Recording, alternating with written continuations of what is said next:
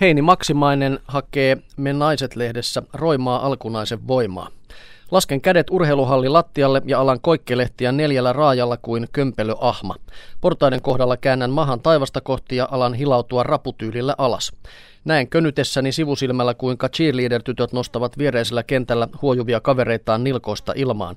Päätän, että en näytä yhtään oudommalta. En silti mahda tunteelle mitään. Konttaaminen urheiluhallin portaissa tuntuu hieman epäluonnolliselta, vaikka harjoittelen sentään luonnollista liikkumista. Palataanpa alkuun, oikeastaan aika kauas alkuun, siihen aikaan jolloin ihminen juoksi pakoon, kiipesi puihin ja ryömi luoliin. Hän eli kivikaudella, mutta oli rautaisessa kunnossa. Sitten tuli nykyihminen, hän keksi hissit, ilmastoidut toimistot ja iltapäivän ruuhkat. Elämästä tuli helppoa, vähän liiankin. Oli keksittävä spinning, kuntosali ja zumba. Kunnes koitti 2010-luku, helsinkiläinen Jaakko Savolahti luki netistä liikuntalaista nimeltä MovNat. Se tarkoittaa käytännössä sitä, mitä ihminen on aina tehnyt, kiipeämistä, roikkumista ja ryömimistä. Jaakko kehitti ulkomaisesta konseptista oman versionsa ja alkoi järjestää helsinkiläisille luonnollisen liikkumisen treenejä, joissa könytään kallioilla, taiteillaan kiipeilytelineissä ja tasapainoillaan puun rungoilla. Luonnollisuuden lisäksi liikunnan toinen tärkeä periaate on käytännöllisyys.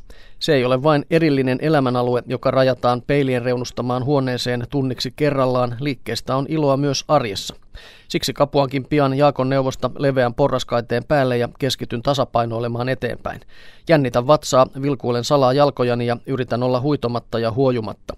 Kehitän tasapainoa, joka auttaa vaikkapa lampun vaihtamisessa. Sen sijaan konttaaminen ja kiipeily eivät kuulosta ihan taidoista tarpeellisimmilta. Hätätilanteessa niistä voi olla hyötyä, esimerkiksi tulipalosta pelastautuessa voi joutua ryömimään lapsi sylissä ja laskeutumaan palotikkaita pitkin, Jaakko huomauttaa. Loppuhuipennukseksi väsäämme laatikoista, puomeista ja puolapuista temppuradan. Touhu näyttää leikiltä, mutta on hikistä hommaa. Syke nousee ja käsivarret ovat kovilla. Treenin jälkeen hymyilyttää. Sen lisäksi, että könyäminen on hauskaa, se tuntuu yllättävän luonnolliselta, joltain mitä ihmisen kuuluukin tehdä.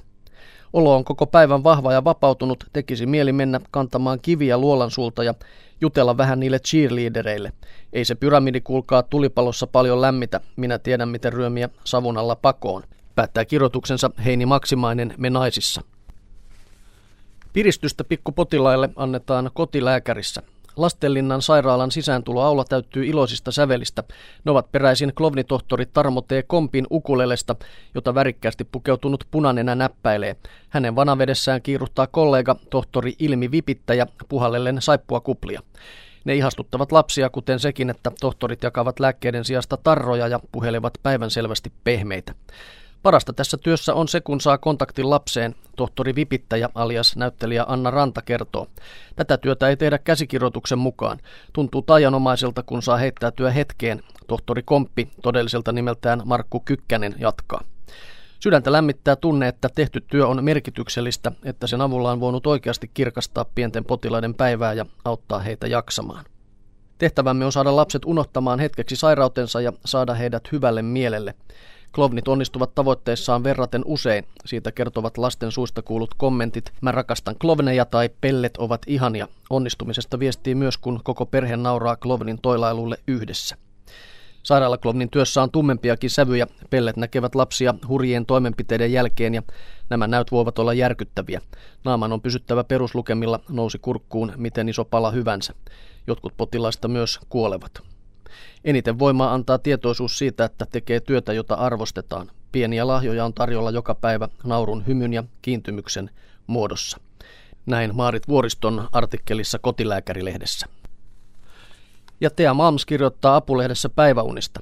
Suomessa päivä alkaa olla lyhimmillään ja se näkyy monen jaksamisessa. Unitutkijat suosittelevat väsyneille päiväunia, jos niiden ottaminen vain on mahdollista. Päiväunilla on arveltu olevan merkitystä jopa ihmisen eliniän odotukselle. Unitutkija Markku Partisen mukaan päiväunien terveysvaikutuksista on kuitenkin hyvin vähän pitkäaikaistutkimuksia. Ei tiedetä, ovatko säännöllisiä päiväunia ottavat terveempiä kuin he, jotka eivät ota. Sen sijaan tiedetään, että jos väsyttää, päiväunet parantavat vireystasoa kolmesta viiteen tunnin ajaksi.